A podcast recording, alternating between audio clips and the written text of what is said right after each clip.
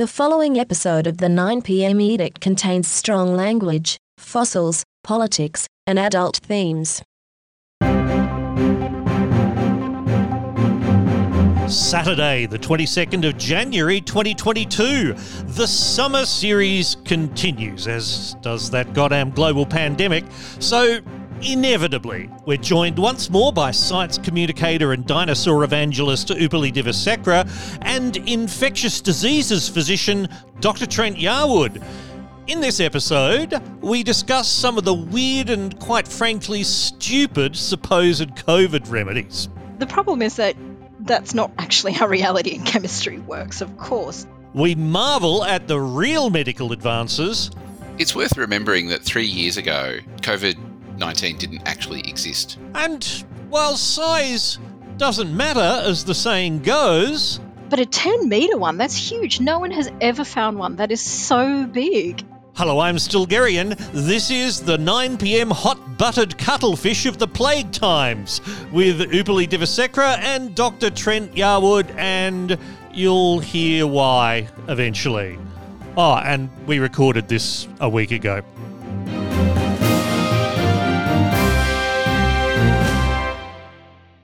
Upulie Divisekera and Dr. Trent Yarwood. Uh, hello. Thank you for joining us. Hello. Thanks for having us back. Now, Upulie, at 8:37 p.m. on New Year's Eve, you tweeted, and I quote, "Trent and I should do a drunk medical researchers edition where we bitch and moan while super drunk." Are you super drunk? Uh, no. And you're not either, are you, Trent?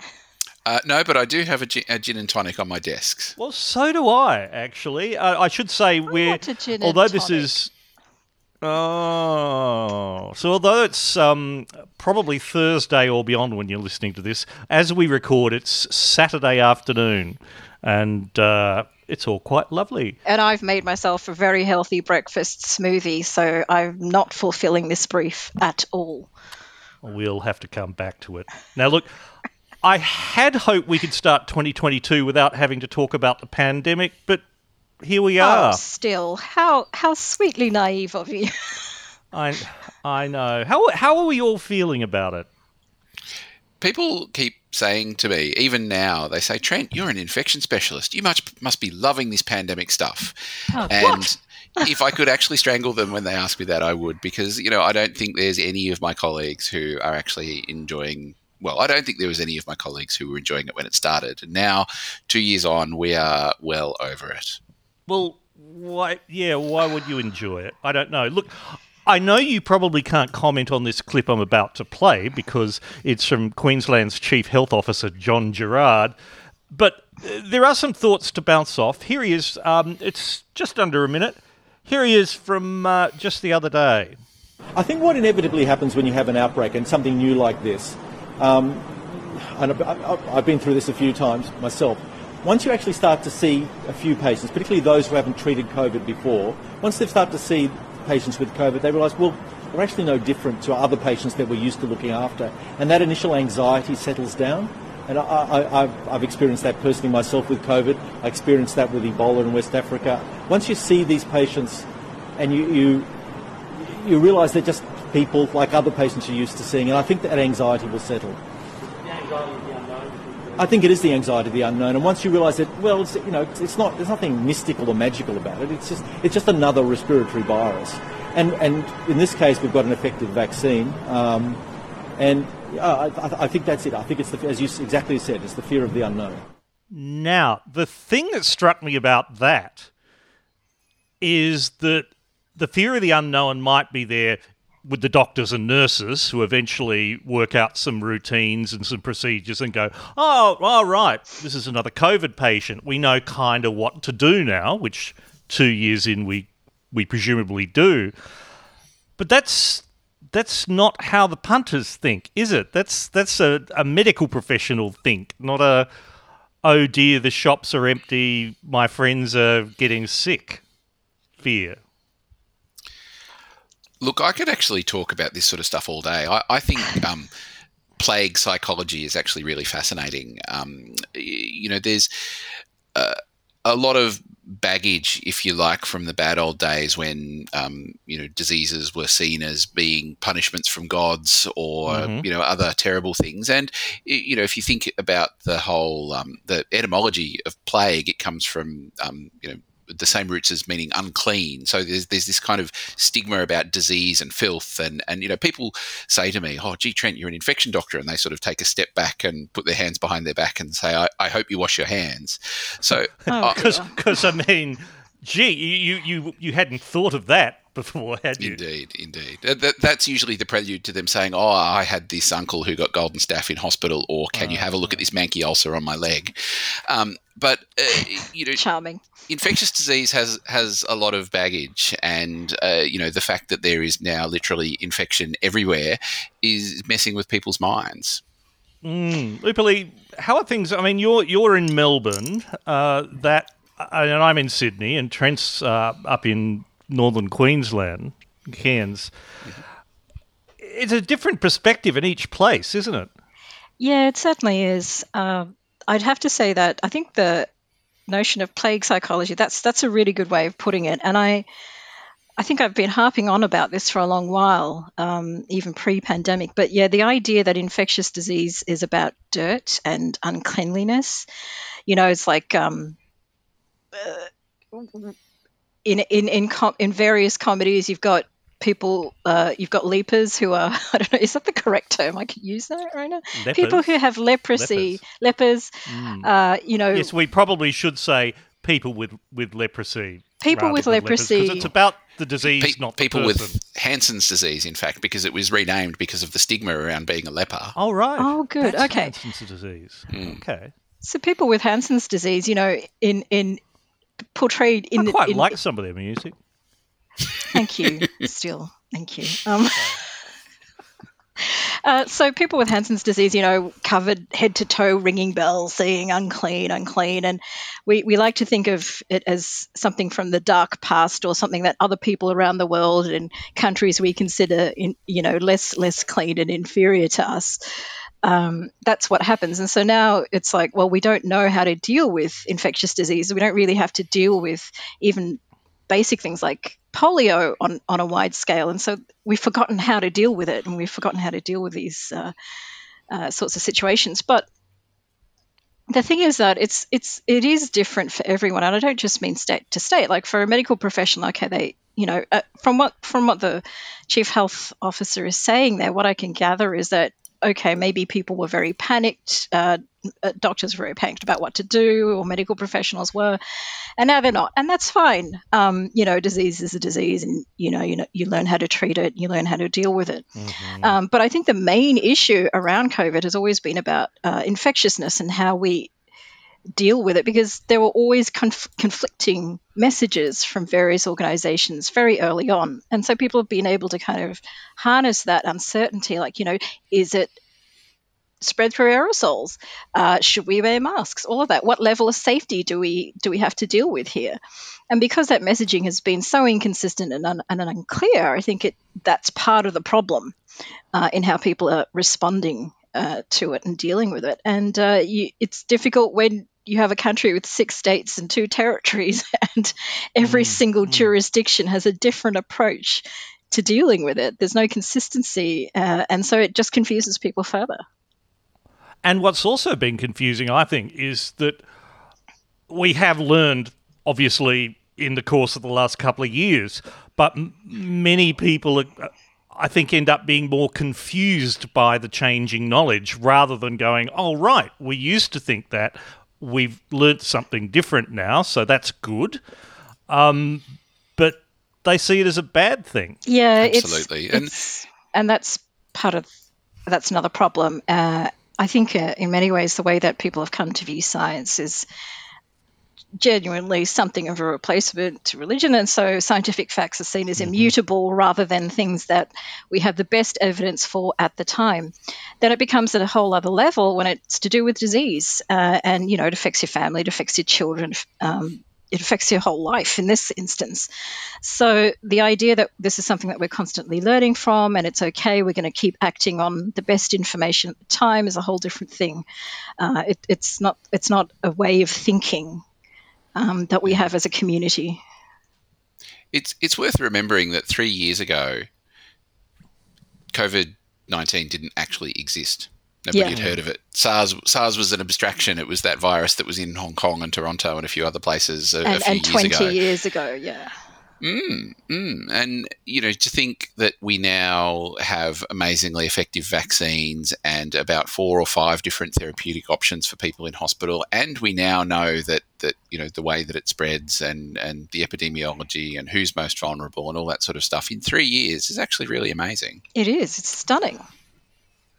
I was fascinated by a comment uh, on Twitter the other day from Possum Comitatus, Mr. Politics, who's uh, who's a political chap, but he said people who don't spend a lot of time online are much more chill about what's happening with the COVID transition than the very online. There is something in that for all of us, and has nothing to do with being informed. And this feeds into something that I talk about a lot. If you do, um, you know, saturate yourself in the daily news cycle and every single little change, you do end up kind of running around like a headless chook and fearful of everything. When if you just don't bother looking at the news for a couple of days, just look to see what the restrictions are. You, you as uh, okay, I'm pausing because I'm actually all for people understanding what's happening to them.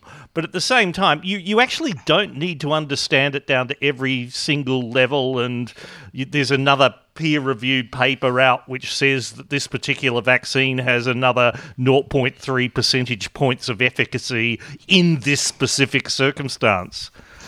I was just talking to my neighbour as I was taking the rubbish down before I came to record this, and uh, you know we were just discussing the fact five years ago, who other than a healthcare professional in Australia could have named the chief health officer in their state? Now they're like these mega media celebrities, particularly if you're Brett Sutton.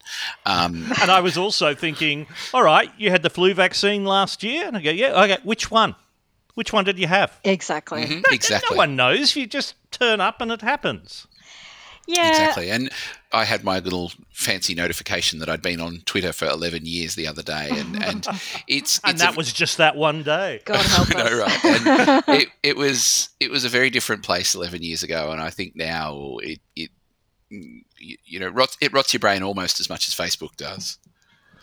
Yeah, I, I, I do feel like um, there's definitely a difference in Twitter from 10 years ago to now. Uh, it feels a lot less fun. But that's that's long that boundary's been crossed you know we, we left that long ago but yeah uh, i think that it's it's like facebook it's a place that can amplify uncertainty uh, to a ridiculous extent because uh, sure we have uh, what is what was or is I guess uh, Trent you can comment on that on a, a very infectious respiratory disease that is very easily spread. In a world where people have grown accustomed to going, well, you know what, I'm going to do my own research now on this. Uh, and so people who are, when, when I'm dealing with like work colleagues and, and uh, many of them are, are sort of in their early 20s and, and they're not even remotely concerned about it in because it's like we've got the vaccine. We're fine. Uh, or we might get it. We're just going to have to deal with it when it comes. Um, but instead online you've got people who are claiming vast conspiracies um, and reading every single preprint print um, that who knows ha- has written. Well, I might jump ahead and just mention uh, that the latest thing uh, from the COVIDiots is nebulizing hydrogen peroxide, god help us. Which, yeah, Um, and I'm- and as I'm you not can a see, there's a respiratory photograph of a chap uh, with his, you know, kind of self-built asthma inhaler thing. Now, hydrogen peroxide is what you use to bleach your hair if you haven't got anything a little less fierce. it's used as Um, a I'm not a toxicologist or a respiratory specialist, but as a doctor, I'm going to say to all of your listeners, don't do that. That's stupid. Hydrogen peroxide is often used, yeah, as a kind of a bleach. Um, the usual kind of bleach is uh, hypochlorite, but this is uh, a milder one, uh, and we use it for, you know, people used to actually use it in a very diluted form, I will add, as a sterilizing agent, uh, or, you know, to get dirt off their fingernails or whatever. But it's not something you should be inhaling. Um, the main reason is that it, you know, it kind of releases this uh, little radical oxygen molecule, and so that's what causes the damage. so you've it's H2O2. Well, I was confused too. I can see I can see why some of them are confused because there is available, at least in the US, a thing called food grade hydrogen peroxide. and that is for cleaning and by up food stuff. grade Yeah, that's right. It means you can bleach your chicken or something like that. yeah, which you can you can quickly America. sterilize your vegetables, uh, and and the thing is, you have to rinse it off afterwards. It's not like you're gonna keep eating with it uh, Yes. because it's going to mess with the chemistry of your body. So please do not inhale. suitable hydrogen to be used near food is not the same as suitable to be used as food. Exactly. Dear. I, I am a little bit intrigued by this though. Like, are they are they thinking that it's the surface disinfection, like you like kind of like you wipe down the inside of your airways with peroxide and it gets rid of the bugs, or is it you know? I mean, the- it will get rid of the bugs on the uh, uh, And- and your as well as other things and your lungs. But you know, Well, I think I th- I, feel like there's a, a going back to the idea of this being about you know uncleanliness.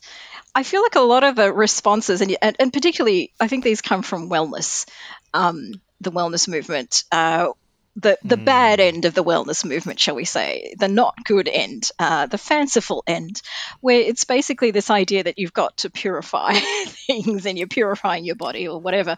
And so if you add something yeah. or you make your food extremely clean or whatever it is, you're, you're cleansing yourself, which is why people think that injecting bleach or consuming bleach in some fashion uh, will help prevent disease, which is not the case if I put it in a polite way. Well, friend of the pod, Dr. Adam, uh, who is uh, currently up in the Northern Territory, he's a, a, a, a doctor in the public system, and he happens to have been uh, shunted to the Northern Territory because they uh, they were in need of doctors. And he said, "Look, he, he said to me this morning, fighting infections is easy. Surely I just start everyone on uh, meropenem."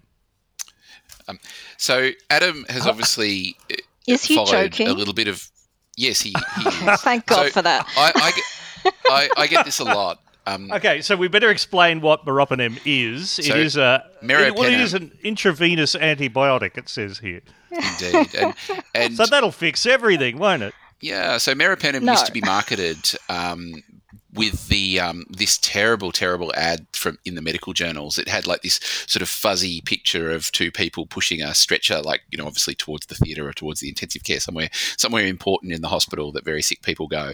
And the slogan was, "When the pic- when the picture isn't clear and you need to take action right now." Oh, And so Well, meropenem. well, that that's exactly his point. He's he's doing his ward rounds. He can't be asked doing it. Well, well, fuck this. Just give him a shot of this. Yeah, so meropenem is basically the most broad spectrum antibiotic that, that there is in existence, and Oh, um, okay. Yeah, and we tend to use it in hospitals. Well, obviously in hospitals because it's intravenous, but for people who have either got extremely resistant organisms, for people who are very very sick, and and we uh, you, we don't know what's going on. So there is a, a little bit of that in there um, because it basically kills most bacteria except for a few of the very very resistant ones. Well, there you go. Perfect. Yes, Yeah, and the But- important thing to remember is don't overprescribe antibiotics. Don't ask your doctor for antibiotics when they're not necessary. yes, COVID, a virus. Yeah. Well, yes, I'm very pleased that when I was seeing my own GP about you know just some general stuff once, I, I did mention, oh yeah, and I've been fighting a cold for the last few days, and he just looked at me and said, "Well, what what do you want me to do about it?" Very good. Uh, yeah. I said nothing. I, I just want you to write down the symptoms just in case it turns out to be something else because you're meant to be keeping my medical records. Well, I think I think the other problem with that is like if you if you have a cold and you, you really are too sick to be at work, you have to get a medical certificate for it, and that's the only reason why you've turned up. Well, no, I was, I was there for something else, and being a freelancer, I mean, whatever. No Yeah. one's going to pay you sick leave. You, you, you don't have well, that. you know, for the rest of us, basically. Yeah, for, for people with like proper jobs. I think that's a really important thing. Bringing it back to COVID, though, that um, uh, you know, insecure work, uh, people who, for example, work as casual patient care assistants in nursing homes, often have jobs across multiple different facilities, uh, and they don't have any sick leave because they're casual, so they need to turn up to work. And the you know Mm, the system so. in capital letters and inverted commas um, really lets them down because there is no sick leave for them, and if they don't work, go to work, they don't get paid. And because they're all casuals, if they don't turn up for a shift because they're sick, then they go, oh, well, that person didn't turn up for their shift, so we're not going to offer them anymore. So there's all of these structural incentives to get people to go to work when they're sick which is, has been a major factor in um, healthcare institutional spread of COVID, people working across different sites. Do you think that this might end up changing that? Uh, it will for a little while. I think now uh, we've very much got the don't go to work if you're sick thing in our brain, but soon COVID will go away as an issue. And then people will go, oh, well, COVID's gone now, so it doesn't matter if I go into work with my coughs and sniffles. And, and I would very, very much like that not to happen, but I, I doubt that it will be a sustained change. Should we talk about the tennis player a bit? Uh, if we must. Mrs. Djokovic. well, someone pointed out, in fact, this is a piece from New Yorker magazine, which has oh, been tracking his stuff. He's been into this, uh, shall we say, alternative health stuff and wellness stuff uh, uh, quite a while. Um, he's convinced that his muscles are weaker when they're uh, proximate to wheat. Um, someone did a little trick there, which con artists use to convince him about stuff. Uh, his uh, Spanish coach, Pepe Imaz, or Imaz, I'm not quite sure how to pronounce Spanish, uh, has evangelized about the transformative power of long hugs. and uh, Djokovic has explained that polluted water can be purified by human consciousness because water molecules, quote, react to our emotions to what is being said. So, this idea that water molecules react to human thought is a very old uh, trope that's been floating around the internet for literally decades and it's always mm. about how someone who was really angry or they played heavy metal music and the water crystals formed and they looked like this and then someone played uh, meditated nearby or they uh, played some classical music and then the water crystals were beautiful and structured uh, and this idea that our thoughts influence the fabric of reality is is an old one it's just not you know generally accepted uh, scientifically or medically. Um, That's a very diplomatic way of saying that it's bullshit. Yes. it's, yeah, pretty much, yeah. Uh, the problem is that that's not actually how reality and chemistry works, of course. Um, like, please do not go and drink polluted water. Don't t- get a bit of polluted water or whatever and, you know, sit there and meditate in front of it. It will still make you very sick. It's not going to purify it. But the other thing is, I think that uh, these sorts of treatments, um, a little bit more, shall I say, folksy treatments, um, you know, based on naturopathy and all that sort of thing are quite a bit more popular without wishing to stereotype, at least in the uh, former Eastern Bloc. And um, mm. there's just a, a, you know, for example, if you think about um, uh, salt therapy, uh, that is not necessarily it's only something that's emerging as a treatment form in in the West and and, and to be honest, until I found that there were actually articles that suggest it might be effective, I thought that's the stupidest idea I've ever heard.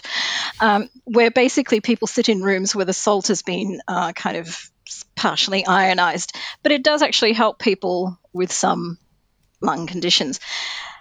Uh, so if you're taking a holistic view of medicine, that idea will be very appealing. Mm. right? So okay. As a as a general thing, though, I think it comes back to what we were talking about to do with uncertainty. You know, in uncertain yeah. times, people want to take actions that give them some control over the situation. And uh, you know whether that be inhaling bleach or um, you know meditating in front of water, it's it's a way of people feeling like their actions have some um, way of you know they're doing something they, to prevent they can themselves defend getting, themselves. Yeah, yeah. And As I opposed suppose, to just staying home and washing their hands and and you know not going to work when they're sick, which would be much more a useful. A vaccine is something that you don't really quite understand. Um, I mean, and you can't see a direct result, of course. I mean, you wash your hands, you end up having clean hands. If nothing else, your hands feel nicer. Um, after a vaccine, you actually end up feeling worse for a couple of days, and you know it's not fun. It's not something you chose to do. It was something you were told to do. But get your vaccine, people. Maybe maybe you can try meditating in front of the vaccine just before they put it in your arm, and that'll make the, the vaccine res- resonate in a more appropriate way for you. Or, as we heard in uh, last week's podcast, uh, the trick to, in fact, neutralize the vaccine and kill off all of those 5G nano beasties uh, is to drink your own urine. Look, urine Oh, is sterile, God. so from an infection point of view, it's probably not going to give you a nasty bacterial infection. Oh, But I thought just- that was one of those old tales that it's sterile. It actually is it's- sterile. It's sterile unless you get an infection in it, which happens relatively commonly. But it's Ah. um my my primary reason for recommending against that is just because it would be really gross. Well, yes. Oh, and on that note, I think we should move away from all this. Yes. Uh, a quick break for the housekeeping.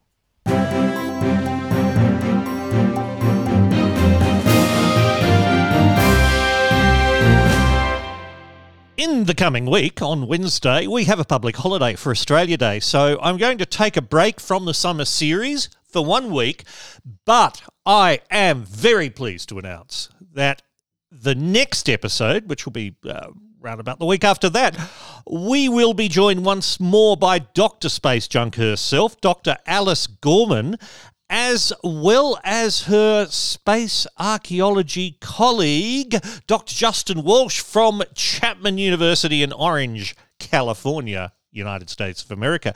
Because this is very exciting. This is the thing that we wanted to talk about for months, and we can finally talk about it. It's the International Space Station Archaeological Project. Yes, this is the very first archaeology that has happened off the Earth. Uh, so, Dr. Alice and Dr. Justin are going to be looking at, indeed, are looking at, because it's already started, um, they're looking at the way humans interact with the objects around them on the International Space Station. So, using like traditional archaeological techniques, but in space. Uh, have a look at issarchaeology.org on, on the web and you can see about the project. Uh, and do let us know if you have trigger words or a conversation topic related to that to space coming up. I'm really looking forward to that. And that will be the next episode of this podcast. Uh, and this podcast is, of course, uh, made possible by you, the generous listener. Uh, and for this episode and the next four and the last one, uh, it's thanks especially to all the people who contributed to the 9 p.m. Summer Series 2022 crowdfunding campaign. Eventually, I will mention you all, unless you want to be anonymous. But today, I really want to thank all the people who are the citizens and foot soldiers of media freedom who, who do make this possible. I, I know some of you buy trigger words and conversation topics, and that's great fun, but everything helps. And I really want to thank today the six people who are the media freedom citizens who contributed a basic tip. You know who you are, not least because, well, you know who you are, and your names are on the website, unless you wanted to be anonymous. And also, thank you to all of the foot soldiers for media freedom who gave a slightly less basic tip. In alphabetical order of given name, it's Bob Ogden, Daniel O'Connor, Errol Cavett, Garth Kidd, Jamie Morrison, Jim Campbell, John Avocado, Katrina Jetty, Luke Costin, Mark Akel, uh, or is it Arkle? I really must find that out. Michael Cowley, Miriam Mulcahy, Oliver Townsend, Paul McGarry, Peter McCrudden, Peter McCrudden again for some reason. Probably generosity. Uh, Rowan Pierce, Susan Rankin, and three more people who uh, chose to remain anonymous. Thank you all. And if you'd like to join those people, uh, I mean, that particular campaign's over, but you can always go to the 9pmedict.com slash tip. That's the 9pmedict.com slash tip. While you're there, I mean, a few dollars into the tip jar is great, but do consider a subscription. That just saves me hassling you, and you might buy yourself a trigger word or maybe a conversation topic to throw into the mix, just like will be happening very shortly on this very episode. And if you don't want to do any of that, look, that's fine. But if you enjoy the podcast, just tell your friends. the more the merrier. And I think, you know, this is a good episode. Tell them about this one. Tell them they should listen to this episode. Do it. Do it now.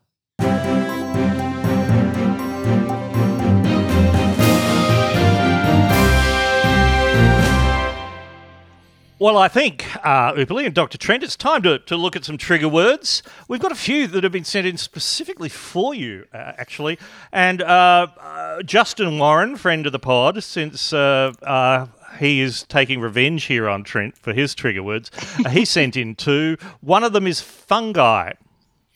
Well, I should just start by wishing um, Justin's Freedom of Information request happy birthday. Um, there was a, a rumor on the Twitter that Justin was actually going to bake a birthday cake for his most longest running FOI request, which is some to do to, something to do with one government information technology omnishambles. I'm not sure which one exactly. I believe it's to do with the Robodebt thing, and I will say yes. Um, uh, earlier today, as we record this, uh, Justin Warren did do an excellent presentation on how to do your own freedom of information requests in Australia. I will link in the podcast uh, notes to that presentation. He's put it all online, including, yes, one of his freedom of information requests that's gone to appeal had its fifth birthday this week, so he made it a cake. Uh, it takes- Congratulations, it's one of those things. I know. I, uh, the the Office of the Australian Information Commissioner is so underfunded that it, once you've gone through everything else and you're asking them to review the thing even before it goes to an appeal, it's usually a year before they can even assign a case officer to your God. request. That's and Wow, then I they go wonder to the why. department. Yeah. they go to the department and say, or you need to do this. Then the department will appeal to the Administrative Appeals Tribunal. And then after that, if they're still uh, unhappy and don't want to release the information, they can go to the high, uh, to the federal court and beyond. It's just ridiculous. So yes, five years. Anyway, uh, yes, happy birthday to a Freedom of Information request and now fungi. I I think infectious diseases physicians uh, either really uh, like fungi and fungal infections or really don't like them. And I have to put myself in the really don't like them category. What, Um, why? for though? me, I mean, how can you actually really like them? well, I mean, if can you really if you interested actually grew how- mushrooms in your groin or something, that might be interesting, That or would at least still be. culinarily adventurous. It would still be enormous concern, enormously concerning. Uh, so look, most most fungi that cause human disease are actually um, yeasts rather than molds. So things. Right. So so when you when you sort of cla- fungi fungal classification is an absolute bin fire. Oh, goodness. Most most medically important fungi have two different names, one as the yeast form and one as the mold form. It's it's really very complicated, um, but um, as a rule, most of the so things like athlete's foot, tinea, they're they're molds, they're cutaneous sort of infections that don't really cause um, much in the way of bother, and you don't really get to see an infection specialist just because you've got a bit of foot rot. Um, if you've got yeast in, in your blood, Foot, foot rot does he says sound casually. casually, unpleasant. Yes. Um, if you've got yeast like Candida um, growing in your blood, though, that is a that is bad news, and that is and that's um, extremely proper, bad news. Yes. extremely bad news. And the the risks for getting that are having a you know terribly pr- profoundly suppressed immune system, like people who are getting chemotherapy, um, people who have been on very broad spectrum antibiotics, like the aforementioned meropenem for a very long time. Um, you know, people who've got sort of complex gut problems because you tend to have have Candida living in your gut, and so if you had you know, complicated bowel surgery and you've been on intravenous feeding for a while. Um, yeah, fungi, like I say, they don't, they don't, most of our infections that we, we deal with in hospitals are bacterial, but um, when the fungi come along, they're either not at all serious and something we just ignore or very, very, very serious indeed. Trent, can I just My ask br- about uh, just to sorry, still um, Trent, can I just ask about fungi a bit more? Is there uh, any sort of emerging issues with with fungi? Like, are they emerging as something that would be of tremendous concern? Because Um, we so don't the- really have a lot of treatments for them. The the big one from the last few years, and I'm I have COVID brain haze, and I can't remember exactly what year it was, um, but the most recent sort of emerging fungal pathogen is called Candida auris. So there's Candida is a is a genus. There's lots of different species. Um, the one that causes most infections we see in hospitals, Candida albicans, um, but Candida auris, which is called auris because it looks gold when you grow it on the um, on the plates in the lab, Oh. uh, is Remind of you of significance because it's uh, indeed, indeed, uh, because it's very um, resistant to the standard antifungals that we tend to use. And and you're right. There's not a lot of different treatments that we have for fungal infections. There's sort of basically three classes of antifungal medications, and and Candida auris is very very resistant to to most of them, and so it was causing a problem. It's that same sort of high virulence, um, high mortality infection that Candida albicans causes, but the Right. treatment options are, are much more constrained. So does that mean that, like with bacteria, if we overprescribe antibiotics, we'll get runaway bacterial problems in the future? Does the same thing apply to to, to fungal infection? Could we see something go nasty simply because we don't know how to kill it? Yeah, absolutely, and we we see that a lot in hospitals as well. So, um, you know, you can you can buy um, uh, fluconazole, which is the most commonly used antifungal over the counter for um, you know it's, it's marketed to women who get thrush, often from a cause of bac- course of bacterial antibacterial antibiotics that they probably didn't need, um, and so then they go to the chemist "Oh, "I've got terrible thrush. It's really itchy. It's driving me insane." So they take some fluconazole. It makes the thrush go away, and over time, we've seen the the effectiveness of fluconazole against those infections that we see in hospital in people who are much much more unwell, where the infections are much more serious than than you know just having had a bit of thrush. And I will point out that I don't have a vagina and have never had thrush, but I I understand that it's terrible. But you know, in the big scheme of things, having candida growing in your blood versus having it you know a bit of thrush from some antibiotics is sort of not quite on the same page Sure. uh, and yeah, look, if you if you overuse any sort of antimicrobial, it will it will encourage resistance, whether that be in fungi or bacteria or viruses or, or whatever. But we we do tend to think more about it in bacteria than the Yeah. other classes of, Yeah. of bugs. Yeah, it's. I mean, it's something that I've been concerned about for a while because, um, aside from antibiotic resistance, certainly there's been a suggestion that emerging fungal resistance is going to be a very big issue. There's not enough research done, uh, particularly from a medical point of view. So um, that's uh, interesting to hear. Uh, the other thing is that um, with something like using fluconazole, it's like it's it's over the counter. The the amount of control that you have over its use is going to be extremely limited. You can't do anything about it. Uh, you know, if you've got to treat something like thrush, it has to be treated quickly, effectively, and it doesn't need a doctor for it to happen. Hmm. Well, thank you, Justin, for that. We have a second one from Justin, which we'll come back to in a moment. But Gavin Costello has sent in the word Brighstone, which, according to Wikipedia, is a village on the Isle of Wight, six miles southwest of Newport, which I think. Uh, I don't know whether any of us are experts on villages um, on the Isle of Wight, but I do note that there is a dinosaur thingy called the Brighstoneus from there. Well, it turns out that um, this rather interesting and novel dinosaur is is um, it's basically that. Well, first of all, can I just say that I'm sort of amazed at how many dinosaur fossils are in the British Isles, considering how tiny they are. Sure, they're probably they're part of Europe uh, geologically, but still, it's like wow, you guys have a lot of dinosaurs, um, and uh, that's so cool. like, can you imagine? Like, you're on the Isle of Wight, you're on holiday, and then suddenly it's like, oh, there's look at that, we've just found we found some fossils on the beach, um, and that is something that you know is is very much the case in parts of England. So Brighstoneus is uh, actually some. So it, it was an existing fossil that a PhD student called Jeremy Lockwood uh, decided that he would go through all of the fossils uh, that had been found fr- on the Isle of Wight. And so this is something that people had already found, and he realized that it's actually a novel species. All the time, Wow. yeah, so all the time, most of the fossils that they'd found on the Isle of Wight were iguanodons.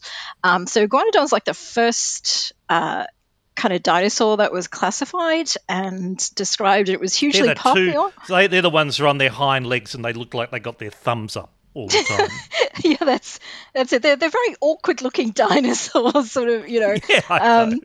uh, and uh, so Iguanodon and um, I think yeah, I think that's there's a few few other ones, but the way that it's sort of been portrayed since Victorian times has changed greatly, shall we say?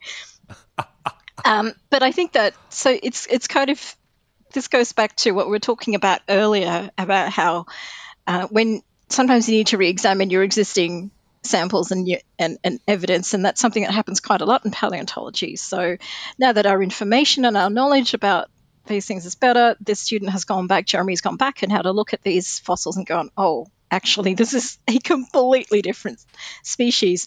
So it's good and fun to know that these kinds of monsters roamed the Isle of Wight in ancient times, probably before it was the Isle of Wight, but you know. so, I still yeah. were inbred anyway. So Um, yeah, it was her. Thank you. Gavin. But I, I also saw this week. Uh, speaking of dinosaurs, though this one technically isn't a dinosaur, a huge ichthyosaur fossil was found in Rutland in the East Midlands. It, it's about ten meters long. There's a, a Oh. photo which I've linked to, which shows the guy who discovered it just lying down next to it. This is an now. These are kind of like. I said, oh, okay, they're not dinosaurs, but kind of the dinosaur equivalent to sharks, aren't they? They're Kinda. pretty astounding. Yeah, like like like the original sea monsters. Like one of the f- again with iguanodon, one of the first sort of ancient sea ancient creatures to be discovered, and so they fire up the the, the public imagination like nothing else. I've seen iguanodon, uh, sorry, iguanodon, um, ichthyosaur, ichthyosaur um, fossils in in the Harvard Museum. And uh, they're amazing. They're sort of like, yeah, like a cross between a shark and a dolphin. But a 10 meter one, that's huge. No one has ever found one that is Ah. so big. That's amazing. Can you just imagine like ancient seas with these guys floating around? And very early times, uh, you know, early prehistoric times was really the the domain of the reign of the fishes. And so to find such a large ichthyosaur is very unusual. Um, but other fishes at the time were also gigantic. Like my favorite, Dunkleosteus, was uh, could go up to 12 meters, right? The the what now? Twelve? Dunkleosteus. I think that's how it's pronounced. Dunkleosteus. I, I, I, I don't All right. know how it's We'll- pronounced. we'll link to- we'll link to one of them. is how I. I'll, I'll take your word for it. Anyway, Just to give you a feeling about Clampy. this ichthyosaur, by the way, it's fifty percent bigger again than a, a white pointer shark, a great white shark. That's so awesome. That is so awesome. I'm so So a great white Thrilled. is, you know, up to that. Uh, like it, it's about what's that, twenty feet, so seven meters long, and weigh up to two and a half tons. So this is fifty percent longer, and therefore by maths probably about twice the weight, like five tons or something. like like a small whale. It's incredible. It's astounding. Check them out. and no one's kind of eh, come up with a, or as far as I know, a, a good explanation of why life was so gigantic at the time. Wasn't this back when there was more oxygen in the atmosphere because something? Yeah, that, I think that was one suggestion, Yeah. but uh, that- yeah, th- therefore, these things could just. I, I mean, I'm not quite sure whether that was more percentage of oxygen in the atmosphere or whether there was a greater atmospheric pressure, so the partial pressure of oxygen is higher, therefore you can cross it in. I should not speculate about this. I-. I am didn't unclear on it, but- biology. but something to think about.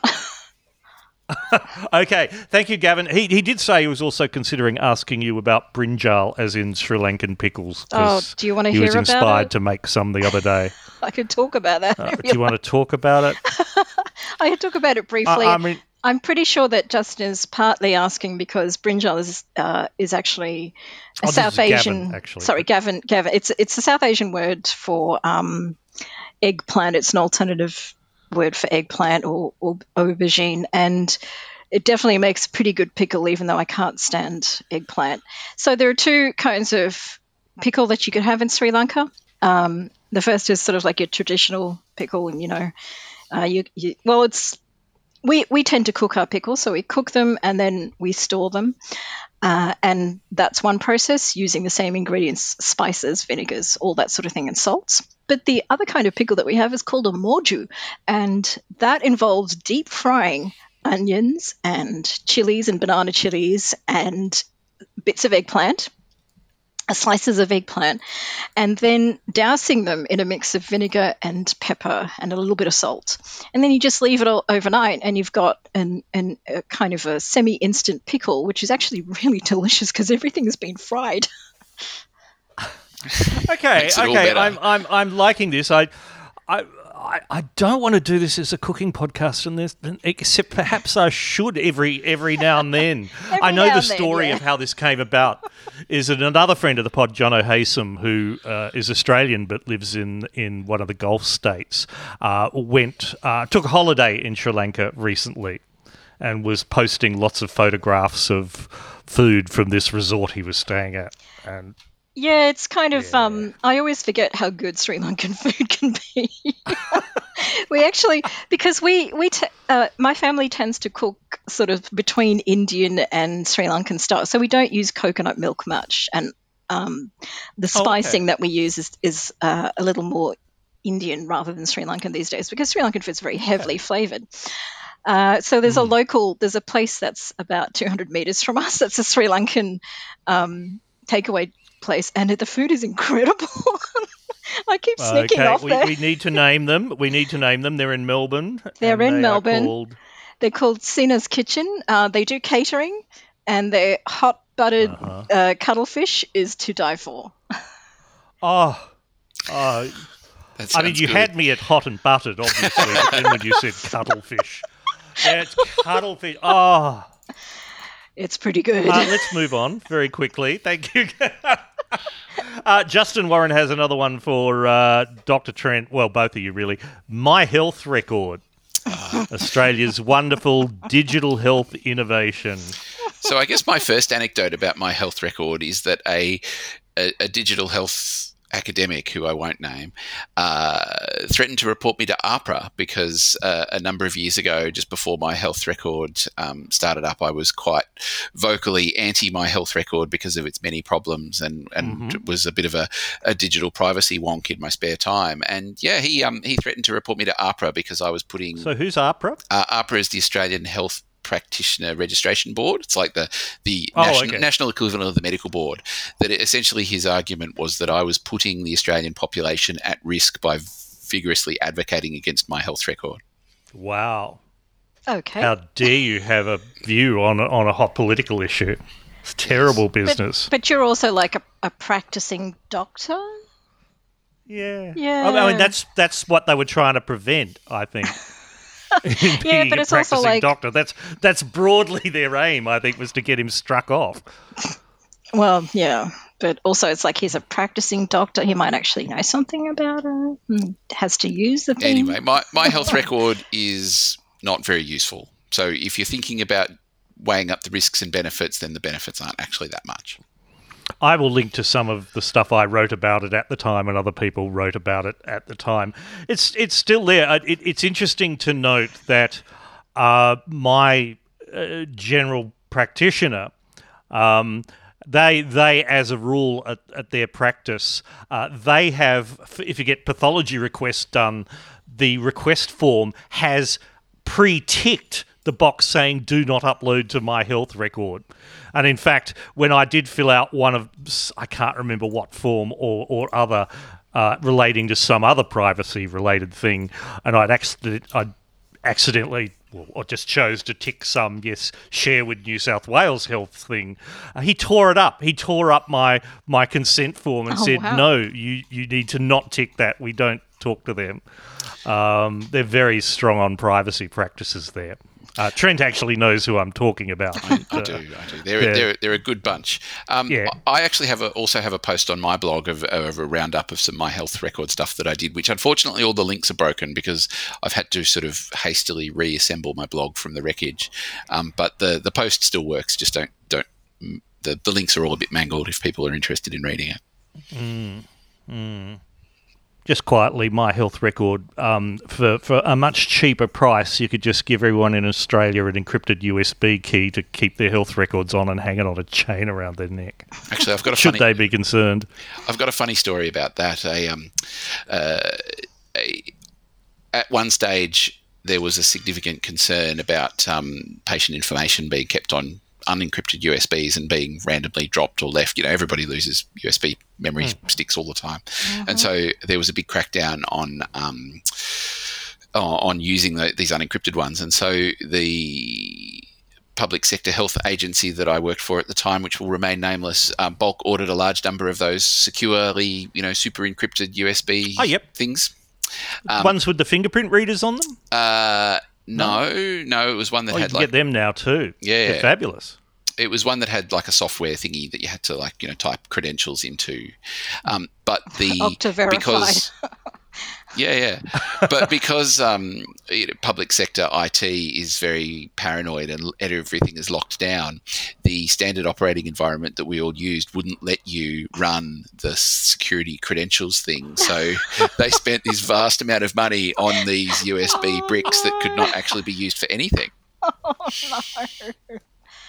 It's important. Congratulations to yet another Australian government organisation doing beautiful work with computering. Elephant stamp for information security.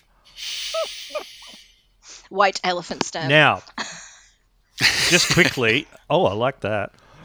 Uh, dear. Well, look. Let's let's choose one final um, trigger word, not from the uh, glass jar of transparency, because I'm down in Sydney and didn't want to bring a glass jar with me, but from the chemist warehouse bag of translucency.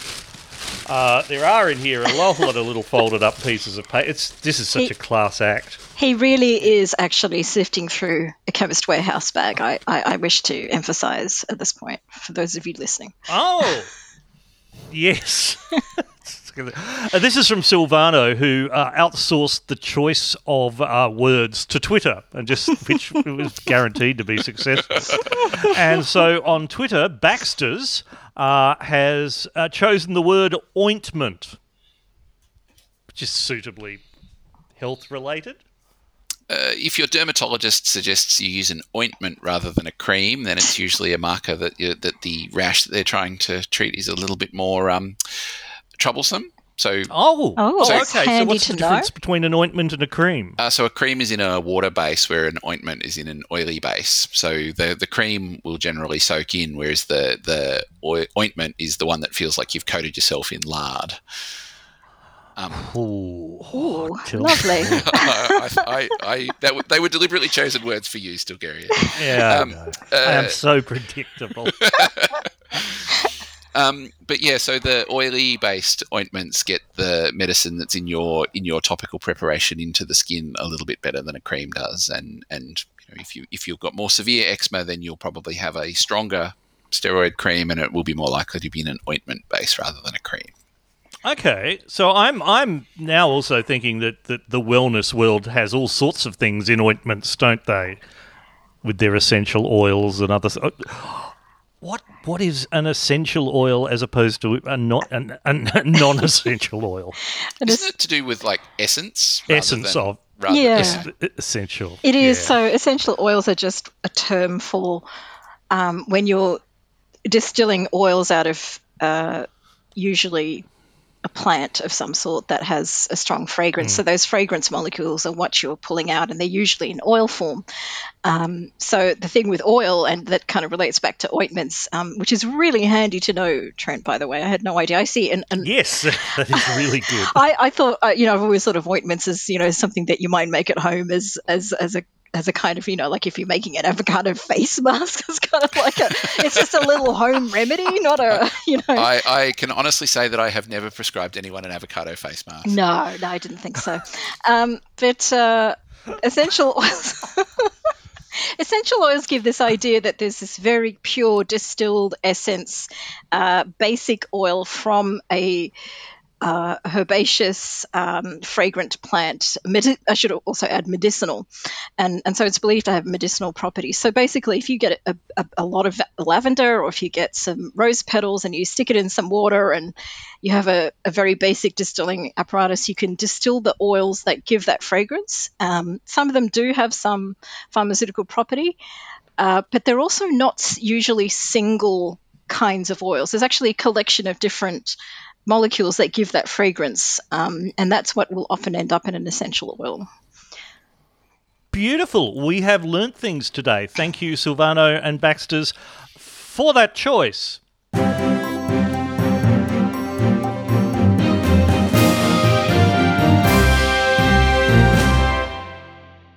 And finally, uh, I'm afraid it's back to politics, the inevitability of politics. Uh, each episode of this pod over the last few months, uh, I have been consulting the oracles of wisdom. Uh, at the betting markets, which, uh, uh, uh, yes, uh, betting markets are either the ultimate source of all truth and wisdom or a terrible thing that you should avoid. However, over the last few months, um, I've been tracking the odds, and look, a couple of months back, it was flipping between Labor or coalition win, a payout of about a dollar eighty-five for the dollar, depending on who was ahead at the time. But in recent weeks, the market has been getting more and more confident that it will be a Labor win on May the twenty-first or earlier, if it's earlier. On Thursday, when we recorded the last episode, the price had dropped all the way down to $1.55 for a Labor win. And now, on the afternoon of the 15th of January, just two days later, the odds have narrowed again to $1.50 for a Labor win. Which uh, I don't know how that translates into odds, but they're fairly certain. Uh, this is Sportsbet; they'll pay out a dollar fifty for a Labor win, but two dollars fifty-seven now for a coalition win. Are they right? Will it be a Labor win? Well, Will to we be, be able to tell the difference? I mean, that's a separate question, I, I think, I see what you did there. but that, that is a point. Would you like to expand on that Trent? Oh, uh, just that um, uh, you know Anthony Albanese has obviously been following a small target sort of strategy so far, and is still talking out of both sides of his mouth about wanting to reduce greenhouse emissions while supporting coal mining jobs. And so, um, you know, I, I uh, will will very much change if we get another major party in. I don't know. I, I guess I would be hopeful that um, if a number of these independent climate focused um, in you know, people who have um, been working through the Climate 200 group get in, then then we may see some positive action. But um, look, you know, it's yeah, it's, it's hard to be particularly enthused about politics at the moment, isn't it? It is. It is. Upulie, do you wish to comment on this? Well, to be We'll honest, just I go have. away and cry. Well, we could do that. As I mean, that's kind of inevitable anyway. So, I think I honestly have no idea, but the the skeptic, um, sorry, the optimist in me just assumes that Morrison will be returned, though perhaps with you know a bit of a. Does he have a majority? I can't even remember. Sorry, I've been, I've been overseas One for two seat. years. Yeah, one He has Yeah. a majority of one seat. There you go. So he, uh, th- I think there's a degree of contrarianism within the voting public um, where they might go, actually, if we're going to return it, we're going to return it with a massive majority.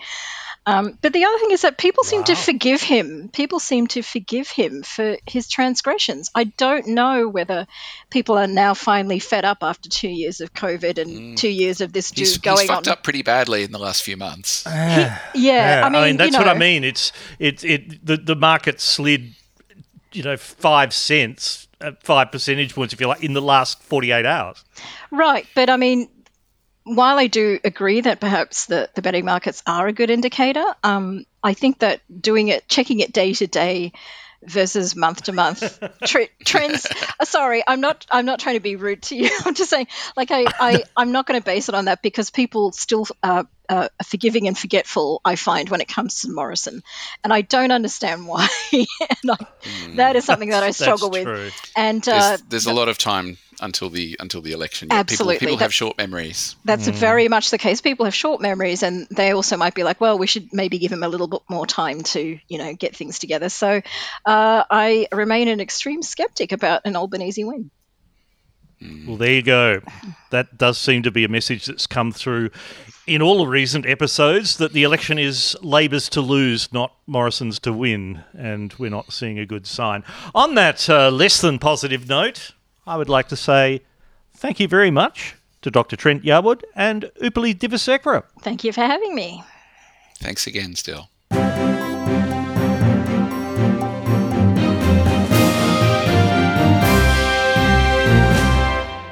Well, as uh, I said, that uh, conversation was recorded a week ago on the 15th of January. It's now Saturday, the 22nd, and a week later, the sports bets odds have shortened for a Labor uh, win even further. It's down now from $1.50 to $1.40 for a Labor win, for a coalition uh, win out to $2 85.